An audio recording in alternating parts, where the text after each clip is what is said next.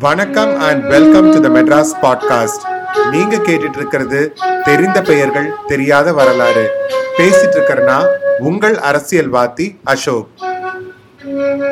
India சுதந்திரம் அடைந்து எழுபத்தி ஐந்தாவது ஆண்டை கொண்டாடிக்கிட்டு இருக்கோம் நம்மளோட சுதந்திரத்துக்கு வித்திட்ட சில அறிந்த பெயர்கள் அறியாத வரலாற்றை பத்தி பேசிட்டு இருக்கோம் போன எபிசோட்ல வீரமங்கை வேலு நாச்சியாரை பத்தி பேசியிருந்தோம்.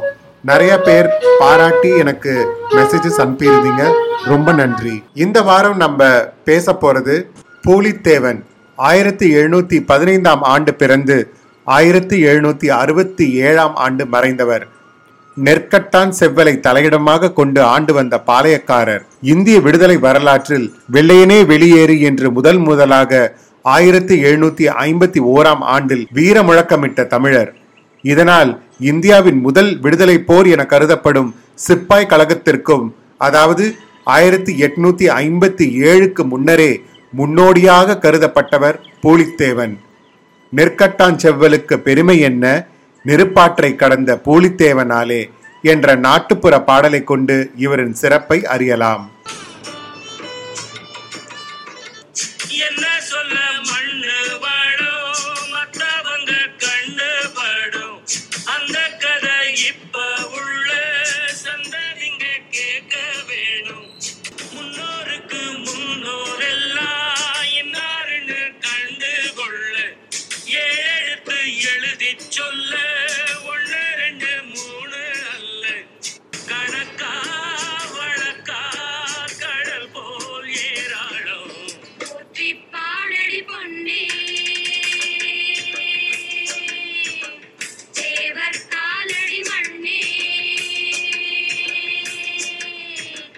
மதுரையில் நாயக்க மன்னர்களின் ஆட்சி ஆயிரத்தி ஐநூத்தி இருபத்தி ஒன்பது முதல் ஆயிரத்தி எழுநூத்தி முப்பத்தி ஆறு வரை நடந்து வந்தது. அப்பொழுது பாண்டிய நாடு ஆறு மண்டலங்களாக எழுபத்தி ரெண்டு பாளையங்களாக பிரிக்கப்பட்டது. அதில் மதுரை ஸ்ரீவில்லிபுத்தூர் திருநெல்வேலி ஆகிய மண்டலங்களில் பதினெட்டு மரபர் பாளையங்கள் ஏற்படுத்தப்பட்டது. ஒவ்வொரு பாளையமும் ஒவ்வொருவரின் கட்டுப்பாட்டில் வைக்கப்பட்டது. அவர்களுக்கு அந்த பாளையத்துக்கு முழு உரிமையும் தனி அதிகாரங்களும் வழங்கப்பட்டன. அத்தகைய பாளையங்களில் ஒன்றுதான் நெற்கட்டுஞ்சேவல் பாளையமாகும். பூலித்தேவரின் பெற்றோர்களின் பெயர் சித்திரபுத்திர தேவரும் சிவஞான நாச்சியாரும் ஆவர். பூலித்தேவர் ஒன்று ஒன்பது ஆயிரத்தி எழுநூத்தி பதினைந்தில் இவர்களின் புதல்வராக பிறந்தார். அவரின் இயற்பெயர் காத்தப்ப புலிதேவர் என்பதாகும். புலித்தேவர் என்றும் அவர் பின்னாளில் அழைக்கப்பட்டார். சிறு வயதிலேயே வீர உணர்ச்சியும் இறையுணர்வும் மிகுந்தவராக இருந்தவர் புலித்தேவர். அவர் ஆறு வயது சிறுவனாக இருக்கும் பொழுது அவருக்கு முறைப்படி கல்வி அளிக்கப்பட்டது. இளஞ்சியை சேர்ந்த சுப்பிரமணிய பிள்ளை என்பவரிடம் சன்மார்க்க நெறிகளை பயின்று வந்தார். மற்ற தமிழ் இலக்கண இலக்கிய நூல்களும் கற்று தாமே கவிதையும் எழுதும் அளவுக்கு திறம் பெற்று விளங்கினார். புலித்தேவருக்கு பன்னிரண்டு வயதான பொழுது அவருக்கு போர் பயிற்சியும் தொடங்கப்பட்டது. குதிரை ஏற்றம் யானை ஏற்றம் மல்யுதம் வாள் வீச்சு வேல் எய்தல் அம்பு எய்தல் சிலம்பு வரிசைகள் கவன் எறிதல் வல்லையம் எறிதல் மற்றும் சுருள் பட்டா சுழற்றுதல் போன்ற அனைத்து வகையான வீர விளையாட்டுகளிலும் அவருக்கு பயிற்சி அளிக்கப்பட்டது. அவரை பற்றிய ஒரு நாட்டு பாடலில் அவரின் உடல்வாகு பற்றியும் கூறப்பட்டுள்ளது. மாவீரன் பூலித்தேவர் ஆறடி உயரமுடையவர் ஒளி பொருந்திய முகமும் தின் தோள்களும் உடையவர். பவளம் போன்ற உதடுகளும் மார்பும் இருந்ததாக அப்பாடல் கூறுகின்றன. காத்தப்ப புலிதேவரின் திறமையை கண்ட அவரது பெற்றோர் அவருடைய பன்னிரெண்டாவது வயதில் அதாவது ஆயிரத்தி எழுநூத்தி இருபத்தி ஆறில் அவருக்கு பட்டம் சூட்டி அரசனாக்கினார். பாளையத்திலிருந்து வரும் வருமானத்தை அவர் நிர்வாகத்திற்காகவும் மக்களுக்காகவும் பயன்படுத்தி எஞ்சியதை கோயில் திருப்பணிக்காகவும் செலவு செய்து வந்தார். சங்கரன் கோயில் பால்வண்ணநாதர் கோயில் வாசுதேவநல்லூர் அர்த்தநாரீஸ்வரர் கோயில் நெல்லை வாகையாடி அம்மன் கோயில் மற்றும் மதுரை சொக்கநாதன் கோயில் ஆகிய திருநெல்வேலி சீமையில் உள்ள பல கோயில்களுக்கும் பூலித்தேவர் திருப்பணி செய்துள்ளார். திருப்பணிகள் முழு கோயில்களையும் சீர்படுத்துவது முதல் அணிகலன்கள் வழங்குவது வரை பலதரப்பட்டது. இவர் குளம் அமைத்துக் கொடுத்ததற்கான செப்பேடுகளும் உள்ளன. பூலித்தேவர் தன் பகுதியில் நிலத்தை அடமானம் பிடிக்கும் பண்ணையக்காரர்களுக்கோ அல்லது ஆதிக்கம் செலுத்தும் மேலிடத்திற்கோ வரி என்ற பெயரிலோ ஒரு மணி நெல்லை கூட யாருக்கும் கண்ணில் காட்ட மாட்டேன் என்று சபதம் எடுத்திருந்தார். அதனாலேயே ஆவடையாபுரம் என்பது நிற்கட்டுஞ் செவ்வல் என்று பெயர் மாறியது. ஆயிரத்தி எழுநூத்தி ஐம்பதில் ராபர்ட் கிளைவ் திருச்சிக்கு வந்து ஆங்கில கொடியை ஏற்றி வைத்துவிட்டு தென்னாட்டு பாளையக்காரர்கள் தன்னை பேட்டி காண வர வேண்டும் என்ற அறிவிப்பை கொடுத்தார். இதனால் வெகுண்ட போலித்தேவர் திருச்சிக்கு தனது படையுடன் சென்று ஆங்கிலேயரை எதிர்த்தார். இதில் போலித்தேவனை வெற்றியும் பெற்றார் என போலித்தேவன் சிந்து என்ற கதைப்பாடல் கூறுகிறது. ஆயிரத்தி எழுநூத்தி ஐம்பத்தி ஐந்தாம் ஆண்டு கர்னல் கீரோன் தன் கோட்டையை முற்றுகையிட்டு கப்பம் கட்டுமாறு கட்டாயப்படுத்திய போது தன்னுடைய நிலப்பகுதியில் வசூலிக்கும் உரிமை வெள்ளையர் எவருக்கும் கிடையாது என வீர முழக்கமிட்டு வெள்ளையனை விரட்டி அடித்தது முதல் வெற்றி பெற்றார். இதுவே வெள்ளையனே வெளியேறு என்று கோஷத்துக்கும் வித்திட்டது. அதே ஆண்டில் களக்காட்டிலும் நெற்கட்டும் செவ்வல் கோட்டையிலும் நடைபெற்ற போரில் ஆங்கிலேயரின் கைக்கூலியான மாஃபூஸ் கானை தோற்கடித்தார். அதனை அடுத்து ஸ்ரீவில்லிபுத்தூர் கோட்டையில் நடைபெற்ற போரில் ஆற்காடு நவாபின் தம்பியையும் தோற்கடித்தார். ஆயிரத்தி எழுநூத்தி ஐம்பத்தி ஆறு மார்ச் மாதம் திருநெல்வேலியில் மாஃபுஸ்கானுடன் புலித்தேவர் நடத்திய போரில் புலித்தேவரின் உயிர் தோழன் முடாமியை ஆங்கிலேயர்கள் துண்டு துண்டாக வெட்டி எறிந்ததால் மனமுடைந்த புலித்தேவன் போரை நிறுத்தி திரும்பினார். ஆனால் மாஃபுஸ்கான் திருநெல்வேலியை தன்வசப்படுத்தினான். ஆயிரத்தி எழுநூத்தி அறுபத்தி ஐந்து அக்டோபர் மாதம் வாசுதேவநல்லூர் கோட்டையை தாக்கிய கேப்டன் பாரட்சன் புலிதேவனிடம் மீண்டும் தோற்றார்.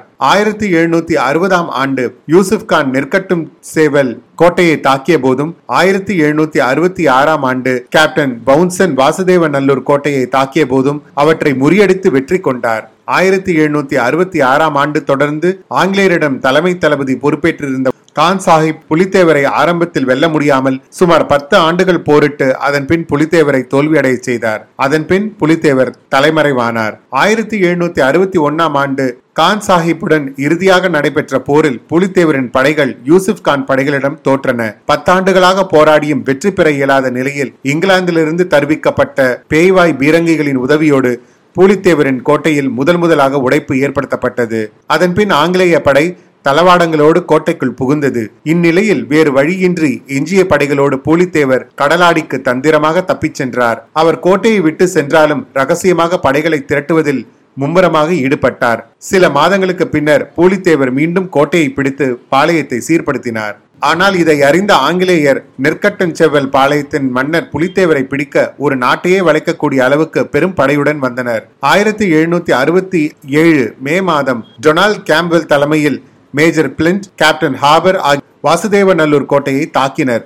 இத்தகைய பெரும்படையை எதிர்பார்த்திராத நிலையிலும் பூலித்தேவர் நிலைத்து நின்று போரை தொடர்த்தார். ஆனால் ஆங்கிலேயர் படை பீரங்கிகள் முன் மன்னரின் படை வாளும் வேலும் தாக்கு பிடிக்க முடியவில்லை.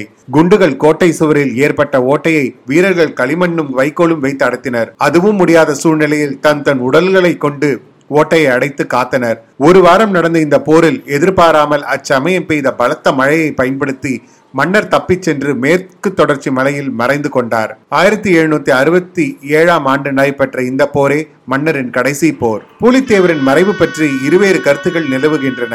மன்னர் தப்பி சென்றாலும் அவர் உயிரை குறியாக கொண்ட ஆங்கிலேயர்கள் அவரை தீவிரமாக தேடி ஒரு சாரார் கருத்துப்படி ஆரணிய கோட்டையின் தலைவன் அனந்த நாராயணன் என்பவரின் மாளிகைக்கு புலித்தேவரை வர செய்து அங்கு கைது செய்யப்பட்டார் என்றும் பாளையங்கோட்டைக்கு கொண்டு செல்லும் வழியில் சங்கரன் கோயிலை இறைவனை வழிபட வேண்டும் என்று பூலித்தேவன் விரும்பியதாகவும் அதன்படி ஆங்கிலேயர் படை வீரர்கள் படைசூழ் சென்று இறைவனை வழிபட்டதாகவும் அப்போது பெரிய புகை மண்டலமும் சோதியும் கைவிலங்குகள் அருந்து விழ சோதியில் கலந்தார் என்றும் புலித்தேவன் சிவஞானத்துடன் ஐக்கியமானதால் போலி சிவஞானம் ஆனார் என்றும் நாட்டுப்புற பாடல்கள் கூறுகின்றன.